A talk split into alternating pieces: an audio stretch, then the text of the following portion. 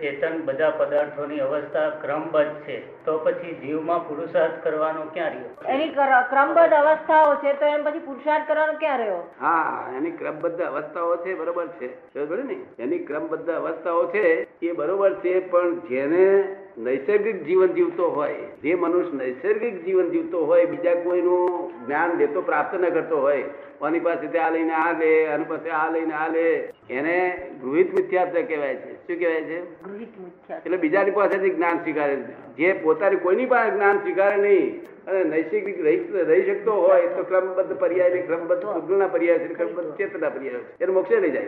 હું શું કહેવા માંગુ છું? પોઈન્ટ આપને. પછી થોડું હું શું કહેવા માંગુ તે લોકોની પાસે ગૃહિત મિથ્યાત્વ એટલે લોકોને લોકોએ જે ધર્મ જે શીખવાડ્યું કે આમ કરો તેમ કરો પેલાની પાસે શીખ્યો પેલાની પાસે શીખ્યો પેલા બધો માલ પોતે ભર ભર જ કર્યો. હવે એ ખાલી કરવા માટે આ બધી બંધ છે. નહીં તો સીધે સીધું ડિરેક્ટ ચાલ્યો જાત નૈસર્ગિક હોય તો. ક્રમબદ્ધ પર્યાય જ છે. ભૂતગલના પર્યાય છે ચેતના પર ક્રમબદ્ધ છે. એ ક્રમબદ્ધ જ હતા છે પણ તે હવે આને ભર્યું એટલે શું થાય બીજું? એને ખાલી કરવું રહ્યું ને? કે આપણે હું કહેવા માંગુ છું તે આપણે પહોંચતું નથી વાત. પણ આ મુશ્કેલ બહારથી પાછું લઈ આવે છે એટલે બધું. રહ્યો.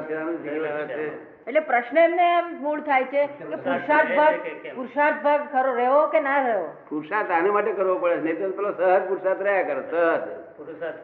ક્રમબદ્ધ પર્યાયમાં તો સહજ પુરુષાર્થ હોય. એમાં આ માથાકૂટ ના કરતું આ તો જો જો માથાકૂટ કરવી પડે કારણ કે બીજાનું ગ્રહણ કર્યું એને. બીજાનો માલ ગ્રહણ કર્યો એટલે ગૃહિત મિથ્યાત્વ થયો. શું થયું? અને આખું જગત ગૃહિત મિથ્યાત્વમાં જ તેનું ફસાયું છે? પુરુષાર્થ કોઈ કોઈ કરાવે છે એ વાત સાચી કે આપણે જ કરવો પડે છે? પુરુષાર્થ કોઈ કરાવે છે એ વાત સાચી કે આપણે કરવો પડે છે? આ દુનિયામાં કોઈ પણ માણસ એવો જન્મ્યો નથી સંદાસ જોવાની પોતાની સ્વતંત્ર શક્તિ હોય. તે નથી. એટલે તમારે એ ઉપરથી પુરુષાર્થ સમજી જવાનો. તમે જે પૂછો છો ને સમજી ગયા બધું તમે. વિનોદચંદ્રભાઈ પૂછે છે કે નસીબમાં જે લખ્યું છે એ થવાનું જ છે તો પછી મહેનત મજૂરી કરવાની જરૂર છે દાદા? એવું છે ને? નસીબમાં જે બનવાનું છે જો બનવાનું છે એવું જો આપણે માનીએ તો રસ્તા પર બંધ વાંખે ચાલવું જોઈએ. પછી કોઈ બંધ વાગે ચાલ્યો નહીં. બંધ રાખે નસીબ જ ચલાવતું નથી ના. એવું છે? એને આપણે કોઈક દાબી દે ને તો ચાલતો બંધ થઈ જાય. કોઈક દાબી દે ભૂલી ચૂકે ચાલતો બંધ થઈ જાય. એ કે છે કે જો નસીબમાં ડાબવાનું જ ના હોય તો કોણ ડાબા આવે? નસીબ છે નસીબ જેવી વસ્તુ જે છે તે પ્રારબ્ધ અને પુરુષાર્થ જો આ દુનિયાને આ લોકોએ હિન્દુસ્તાન લોકોએ ના આપ્યો હોત તો બહુ સરસ આ હિન્દુસ્તાનની દશા આવી ન હોત. શું કહ્યું? પ્રારબ્ધ અને પુરુષાર્થ જુદી વસ્તુ છે. એ છે પણ જુદી વસ્તુ છે. આ લોકો કે છે નથી. એમ કે છે કે અમુક જે આગાહીઓ હોય છે જે બનવાનું છે તે તો બધું બને છે જ ને. એમાં પછી પુરુષાર્થથી ફેર ક્યાં પડે છે? કે મને એવો કઈ એવો ફેર પડેલો જણાતો નથી જે બનવાનું છે તો બને છે પુરુષાર્થ જે પુરુષાર્થ અને પ્રારબ્ધ એ બે વસ્તુની સમજવાની જરૂર છે. અત્યારે પુરુષાર્થ અત્યારે અજ્ઞાન દશામાં પુરુષાર્થ ભ્રાંતિનો પુરુષાર્થ હોય છે. અજ્ઞાન દશામાં જે પુરુષાર્થ હોય છે એ ભ્રાંતિનો દશા પુરુષાર્થ હોય છે. અને જ્ઞાન દશામાં એક્ઝેક્ટ પુરુષાર્થ હોય છે. પુરુષ થઈને પુરુષાર્થ કરે છે. અત્યારે પુરુષ શું કે છે? એ કેવી રીતે ખબર પડે કે આ ભ્રાંત પુરુષાર્થ છે ને આ જ્ઞાન અત્યારે- દશાનો છે? અત્યારે ખબર પડે ને ભ્રાંતિમાં જ છે. પછી આગળ પેલી વાત તો આપણે હમણાં વાત જ કરવી નહીં. કોઈ ખરો પુરસાદ ત્યાં ઉત્પન્ન થાય, એ તો કોઈને છે જ નહીં કોઈ જ્ઞાની પુરુષ હોય એકાદ માણસને બાકી ખરો પુરસાદ ઉત્પન્ન ના થાય. આ ભ્રાંત પુરસાદ. પુરુષાર્થ તો બધા જ કરે છે ને. ના પુરુષાર્થી ને જોયો નથી કોઈ. આ તમે આયા પુરુષાર્થ કહો એ જે એમને પુરુષાર્થ એટલે મહેનત મજૂરી. ક્રિયાઓ. આ બધી ક્રિયાઓ કરીએ મહેનત કરીએ એને પુરુષાર્થ. પુરુષાર્થ નો આ પુરુષાર્થ- પુરુષાર્થની વ્યાખ્યા કહેશો આ પુરુષાર્થ નો પુરુષાર્થ તો હા તો આધ્યાત્મિક અર્થમાં પુરુષાર્થ આ પુરુષાર્થ પુરુષાર્થની વ્યાખ્યા કહો કે છે. આ પુરુષાર્થ તો તમે છે તે અત્યારે કોઈ પણ માણસને તડકાવો એની જોડે છે તે મનમાં વિચાર આવે કે બધું આમ શા માટે આમ ના હોવું ઘટે? એવું પણ વિચાર આવે જોડે એવું બને કે ના બને? હે? તો એ વિચાર છે તે પુરુષાર્થ છે આ છે તે પ્રારબ્ધ છે. શું છે? એટલે આ પ્રારબ્ધ કેવી રીતે ગોઠવે? એટલે જનરલ આ વાતની વર્ષોથી સમજણ નથી પડતી લોકોને એટલે હું ખરેખર એક્ઝેક્ટલી કહું દઉં પ્રારબ્ધ અને પુરુષાર્થ. જન્મ થયો માણસનો. ડિટેલમાં કહેશે. માણસનો જન્મ થયો કોઈ કોઈ પણ જાનવર નો પણ જાનવર જવા દે આપણે માણસની વાત કરો. માણસનો જન્મ થયો ત્યાંથી એ બોર્ડ વાંચે છે કે વે ટુ સ્મશાન. શું વાંચે છે? મૌલિક છે એમનું explanation પ્રારંભિક આ સ્મશાન જવાનો રસ્તો છે.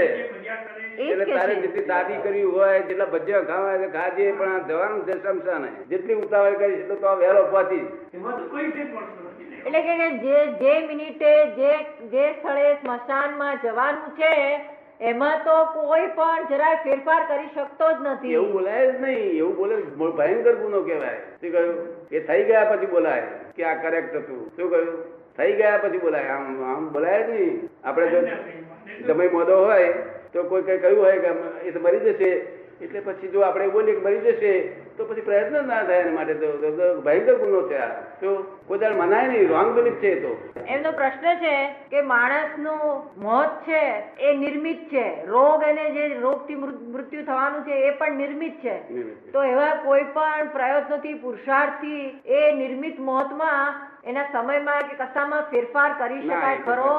જો ને આટલું નિર્મિત છે કયું કયું કે જન્મ્યો એ નિર્મિત છે પોતાનો પુરુષાર્થ એમાં નથી. જન્મ્યા પછી ભણે છે એ બધું નિર્મિત છે.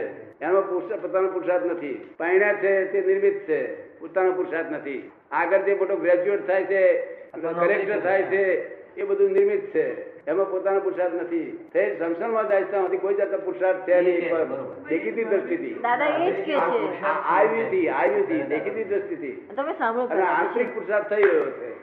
આંતરિક પુરુષાર્થ. થઈ રહ્યો છે? આંતરિક પુરુષાર્થ થઈ રહ્યો છે. હવે એ પુરુષાર્થને આપણે સમજવો જોઈએ. કઈ રીતે સમજાય? એ કઈ રીતે આંતરિક પુરુષાર્થ સમજાવો. આંતરિક પુરુષાર્થ એટલે તમે કોઈને દાન આપો દાન. તે મનમાં એમ થાય કે બહુ સરસ આવું દાન આપવું જ જોઈએ. જો એવો ભાવ થાય તો તમારો પુરુષાર્થ થયો કહેવાય. અને દાન આપો તો મનમાં એમ થાય કે આ મેરના દબાણથી આપ્યું છે તો એ પુરુષાર્થ અવળો થયો પુરુષાર્થ. બને પુરુષાર્થ જ છે. પણ પેલો અવળો પુરુષાર્થ થયો આ અવળો પુરુષાર્થ? એમને એમનો પોતાનો અનુભવનો દાખલો કે છે. એમના ઘણા અનુભવ છે પણ આ એક દાખલો એમાંનું કે છે કે એમના એમના દીકરાને સુરતમાં એન્જિનિયરિંગમાં એડમિશન મળ્યું. પછી કોઈ જ્યોતિષે કે એવું કહ્યું હશે કે એક વર્ષ એને સુરતમાં રહેવું પડશે પછી પાછો અમદાવાદમાં આવી જશે.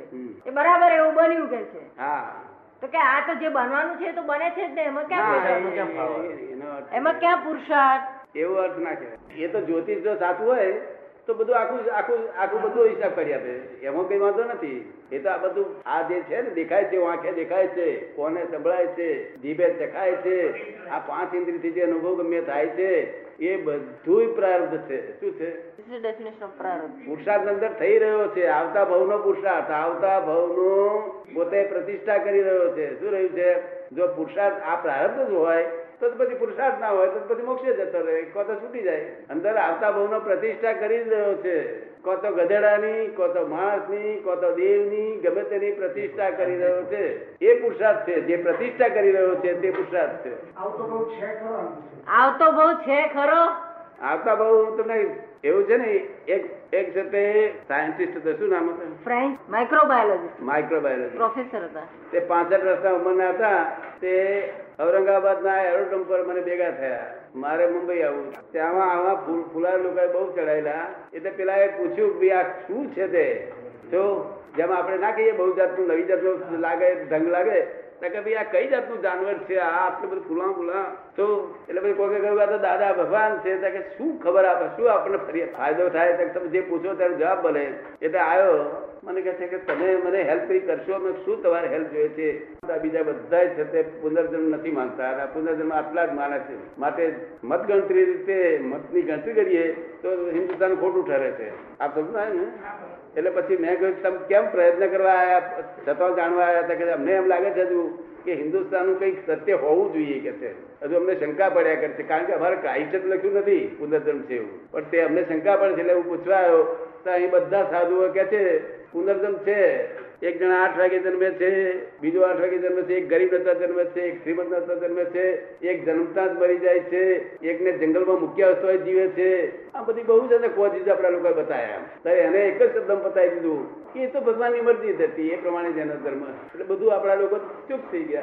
થઈ જાય કે ના થઈ જાય ચૂપ એને એક જ એક જ શબ્દ બતાવી દીધું. પડી ને? એક જ શબ્દ પતાવી દીધું એટલે પછી બધા લોકો તો ચૂપ થઈ ગયા. અને પછી આ મારી પાસે એમને લાગ્યું કે આ બધું ખોટું લોકો ટોકા ટોક કરે છે હિન્દુસ્તાન લોકો. પછી છેલ્લે વાર કે જતી વખતે અહીં જોવા આવેલા ત્યાં ઔરંગાબાદમાં પેલી ગુફાઓ ને એવું તેવું. તે ત્યાં આગળ આવ્યા ત્યારે મને કે છેલ્લી જતી વખતે આવ્યો છું. અને આ મારી કઈ મને ખાતરી લાગતી નથી કે હિન્દુસ્તાની વાત સાચી છે. તમે કોની વાત સાચી લાગે? છે અમને ક્રાઇસ્ટની વાત તદ્દન સાચી લાગે. છે શું ક્રાઇસ્ટે કહ્યું છે? કે પુનર્જન્મ નથી. ક્રાઇસ્ટે જે કહ્યું છે, બિલકુલ કરેક્ટ વાત છે. આખું જેટલું એને, એમને લખેલું છે, નવી કલમો કે જે હોય તે, બધું કરેક્ટ વાત છે. પણ એની આગળ તો બધું બહુ જાણવાનું બાકી છે કહ્યું. જે ક્રાઇસ્ટ જાણ્યું છે, એની આગળ તો ઘણું બાકી છે. મને કે શું બાકી છે? બધું ઘણું બાકી છે. હજુ તમે પુનર્જન્મ નથી સમજ્યા ફોરેન વાળા કોઈ. તો કે પુનર્જન્મ છે પણ મેં આ છે જ કહું છું. તો કહ્યું, છે જ એવું કહું છું. કારણ કે મને પુરાવો આપવો પડશે તમે સાયન્ટિફિક પુરાવો આપીશું એમ કે હવે આ લોકો કે આપે તેવા નહીં. બરોબર ને. તો મને કહે છે એના માટે હું તમારી બે- બે વર્ષ ત્રણ વર્ષ તમે કહો તો પાંચ વર્ષ રહું. આ પોહાટ વર્ષે આવો તમે પાંચ વર્ષ મારી જોડે રહેવા તૈયાર છો? મને ટિકિટ સિત્તેર હતો તો આ પોહાટ વર્ષે તમે આ પાંચ વર્ષ મારી જોડે તો આપણે બેસી જીવીશું. ઠેકાણું શું? કારણ કે પણ મારે તો જાણવું છે. આપની ઈચ્છા નથી કે છે મેં મારી ઈચ્છા છે તમને જણાવવાની. કે એના માટે વર્ષ બે હજાર વર્ષ તો થાય ને. મેં ના ના. હું તમને બેઝિક આપીશ. હું તમને વિગતવાર નહીં આપું. કારણ કે તમે સાયન્ટિસ્ટ છો. જો વિગતવાર તમે માંગતા હોય તો તમે સાયન્ટિસ્ટ નથી શું કહ્યું? એટલે હું તમને બેઝિક આપી દઈશ. આ બેઝિક આપી તો બહુ થઈ ગયું તમે પ્લેનમાં જ આપી દઈશ પ્લેનમાં સમજાય તું સમજી ગયો. એ કે છે છે જ પુનર્જન્મ. તો અને છે જ એ તો ઉગાડી દીવા જેવી વાત છે. એને સમજાવી દીધું. પણ એમને અરે સાયન્ટિફિક સમજાવ્યું. જે આપે સમજાયું તે શું કહ્યું એમને કહો એટલે સમજણ પડે. હા તે મેં એવું કહ્યું કે આ મન મન વચન અને કાયા એ માઇન્ડ સ્પીચ એન્ડ બોડી એ તમારી ખ્યાલમાં છે કે આ છે વસ્તુ એ ખાતરી છે તમને? હા મારી બોડી છે મારી સ્પીચ છે મારું મન છે. એ માઇન્ડ બોડી અને સ્પીચ એ ઇફેક્ટિવ છે એવું તમને સમજાય છે? શું કહ્યું ઇફેક્ટિવ તાકી ઇફેક્ટિવ એટલે આ નાનું છોકરું હોય, નાનું બાળક વર્ષ દાડાનું, ને કપડું ઓઢાડ્યું હોય, ગરમી લાગશે તો કપડા રડે છોકરું, રડે ના રડે? અને ઓઢાડ્યું ના હોય અને ઠંડી લાગે તો રડે. હા, રડે.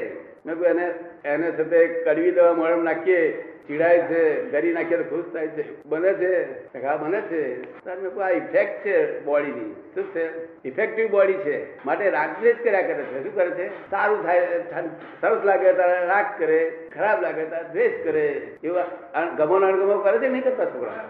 ગમે છે ને અણગમે એવું બતાવે છે ને? હવે એ પોતે કે મને સમજાયું આ ઇફેક્ટિવ છે એવું આ. મેં બહુ રીતે સમજાવ્યું હતું. કે મને સમજાઈ ગયું ઇફેક્ટિવ છે. મન વચન અને કાયા ઇફેક્ટિવ છે. તો પણ ગર્ભમાં શું તમે એમને ગર્ભનો દાખલો આપ્યો કે અમારા ગામમાં એક બાઈને ચીંગડું વાગેલું ગર્ભાશયના આગળ ગાયનું સહેજ સહેજમથી બચ્ચાની ઓગળી સહેજ શરીરની બહાર નીકળી ગયેલી. જરાક જ અમથી શરીરના બહાર નીકળી ગયેલી બચ્ચાની ઓગળી. તે બોરસદના એમના ડાક્ટરો આવ્યા મિશનના. તે લોકોએ ઘણું પ્રયત્ન કરવા માંડ્યું. પણ આંગળી છે એટલે પેલું પેલું લોહી બ્લડ બંધ થતું નતું આંગળી સહેજ જ બહાર હતી. સહેજ જો અંદર હોત ને તો આ લોકો બંધ કરી દેતા. પણ સહેજ બહાર હતી તો બંધ થતું નતું. એટલામાં એક બાઈ આયા એસી વર્ષમાં તે આ ડોક્ટર શું કહે છે, ભાઈ, તમારું કામ નહીં આ. આ તો કામ મારું. સમજ્યો ને? એટલે ડોક્ટર મને એમ કહ્યું કે બાઈની પાસે કોઈ પેટી નથી, સાધનો નથી, હથિયાર નથી. આ બાઈ શું કે છે? એટલે ડોક્ટરે લોકોને પૂછ્યું ત્યાં કે લોકો કે છે, ભાઈ એ જાણકાર છે, એટલે આયા છે. ત્યાં કે, હા. તો ડોક્ટરો બેઠા. પછી આ બાઈએ શું કર્યું? એક દીવો મંગાવ્યો ખરીયો ઘાસ તેલનો, અને એક સોય મંગાવી. તે ઘાસના ખડિયા પર સોય જરાક જ ધરી અને તરત અડાડી ક્યાંથી લીધું પેલા. સોય ધરી અડાડ્યું કે તરત ક્યાંથી લીધું. ઇફેક્ટિવ છે એટલે. આપણે સમજાવ્યું એ વાત? માણસ કોઈ કોઈ મધર છે મરચું વધારે ખાય છે ને મરચું વધારે ખાય છે ને તરત મય આલી ઉઠે છે. એવું સાંભળવામાં આવ્યું છે? આ ઇફેક્ટિવ છે. મન વચન કયા એટલે હજુ વધારે હવે વિશે બીજું કઈ જો સમજાવે પ્રકાશ પાડો કે છે એટલે બીજી કોઈ રીતે સમજણ પાડો કે છે પ્રકાશ પાડો પુનર્જન્મ માટે. તો સારું રહેશે એમ.